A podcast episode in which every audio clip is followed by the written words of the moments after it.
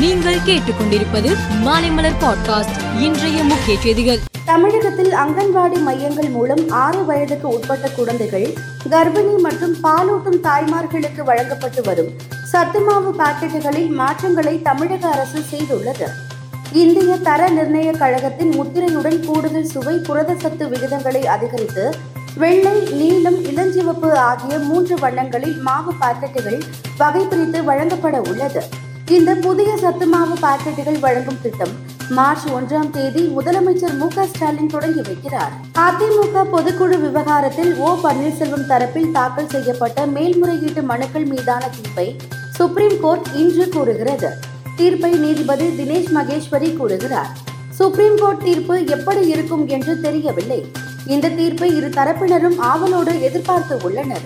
மகா சிவராத்திரியையொட்டி சிதம்பரம் நாட்டியாஞ்சலி அறக்கட்டளை சார்பில் நாட்டியாஞ்சலி விழா சிதம்பரத்தில் நடைபெற்றது. இதன் நிறைவு விழாவில் பங்கேற்ற தமிழக கவர்னர் ஆர் என் ரவி பேசுகையில் நம் நாடு இன்று உலகிற்கே வழிகாட்டியாக உள்ளது. நாம் ஆங்கிலத்திற்கு பல காலமாக அடிமையாக இருக்கிறோம். இதை மாற்ற வேண்டும். நமது சங்க இலக்கியங்களான திருக்குறள் திருமுறை திவ்ய பிரபந்தம் ஞானத்தை கொண்டது. நமது குழந்தைகள் அதை படிக்க வேண்டும் என்றார். சட்டசபை தேர்தல் நடைபெற உள்ள மேகாலயாவில் நேற்று காங்கிரஸ் முன்னாள் தலைவர் ராகுல் காந்தி பிரச்சாரம் செய்தார். சிலாங்கில் நடந்த பிரச்சார கூட்டம் ஒன்றில் பேசிய அவர் பாரதிய ஜனதா மற்றும் ஆர் எஸ் எஸ் அமைப்பை கடுமையாக விமர்சித்தார். அப்போது அவர் பாரதிய ஜனதாவும் ஆர் எஸ் எஸும் எல்லாம் தங்களுக்கு தெரியும் என்று நினைக்கும் வர்க்க கொடுமைக்காரரை போன்றவையாகும். அவர்கள் யாரையும் மதிப்பதும் இல்லை என்று கூறினார். மத்திய அரசு நாடான தஜிகிஸ்தானில் இன்று அதிகாலை ஐந்து முப்பத்தி ஏழு மணியளவில் திடீரென சக்தி வாய்ந்த நிலநடுக்கம் ஏற்பட்டது. இந்த நிலநடுக்கம் ரிக்டர் அளவுகோலில் ஆறு புள்ளி எட்டாக பதிவானதாக அமெரிக்க புவியியல் ஆய்வு மையம் தெரிவித்தது.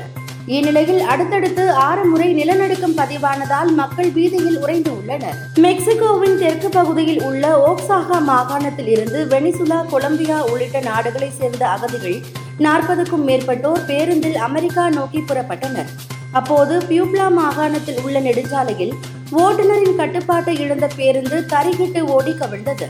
இந்த கோர விபத்தில் பதினைந்து பேர் சம்பவ இடத்திலேயே உடல் நசுங்கி உயிரிழந்தனர். எகிப்தின் கெய்ரோ நகரில் நடைபெற்று வரும் துப்பாக்கி சுடுதல் உலகக்கோப்பை தொடரில் இந்தியாவிற்கு மேலும் ஒரு தங்கப்பதக்கம் கிடைத்து உள்ளது பத்து மீட்டர் ஏர் ரைபிள் பிரிவில் இந்திய வீரர் உத்ரஷ் பாட்டில் ஜெர்மனி வீரர் மேக்ஸி மில்லியனை பதினாறுக்கு எட்டு என்ற புள்ளிகள் கணக்கில் தோற்கடித்து தங்கப்பதக்கத்தை தனதாக்கினார்.